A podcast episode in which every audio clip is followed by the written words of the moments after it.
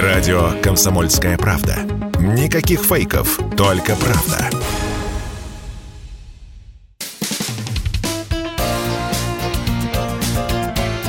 Говорит полковник. Нет вопроса, на который не знает ответа Виктор Баранец. Одна из сегодняшних нерадостных новостей, скажем прямо, это сообщение Минобороны о пожаре на ракетном крейсере «Москва» и о том, что на его борту сдетонировал боеприпас.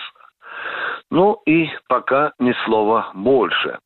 А вопросов и у наших читателей, и у радиослушателей, да и просто у обывателей вопросов много – где именно произошло ЧП, какой именно боезапас детонировал, при каких обстоятельствах, почему не сработала система пожаротушения, почему с корабля эвакуировали весь экипаж, а там аж 500 человек.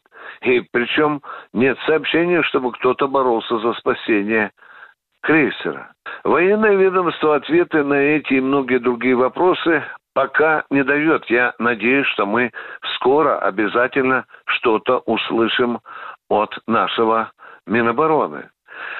Ну и вот тут зато очень охотно, радостно и щедро делает ответы на эти вопросы Киев. За несколько часов до сообщения, вот которое прозвучало из уст Минобороны. Украинские официальные лица распространяли информацию о том, что крейсер якобы был атакован двумя противокорабельными ракетами «Нептун» под Одессой. К великому сожалению, опровержения из Москвы пока не слышно. Кстати, там же под Одессой недавно был обнаружен натовский центр оперативного управления кораблями и береговыми силами. Так вот, там несут службу украинские и румынские офицеры. Ну, а что такое Нептун, обязательно спросят у меня радиослушатели. Данные об этой ракете давным-давно известны. В прошлой жизни она была советской. Ну, какие ТТХ известны, что весит она 870 килограмм, боевая часть внушительная, 150 кило, Диаметр ракеты 380 миллиметров, а стреляет она на дальность от 7 до 280 километров.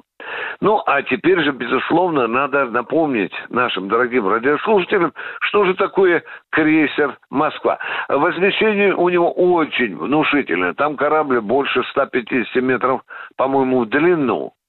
Корабль был построен э, на Николаевском кораблестроительном заводе имени 61 коммунара, и его приняли в боевой строй аж 30 января 1983 года.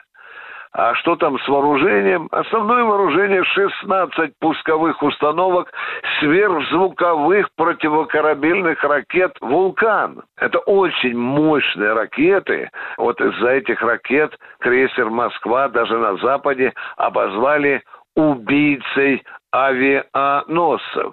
Сейчас самое важное – дождаться, что нам скажет Минобороны. А я уверен, что скоро мы услышим от нашего военного ведомства внятные ответы о причинах этого досаднейшего ЧП. Виктор Баранец, Радио «Комсомольская правда», Москва.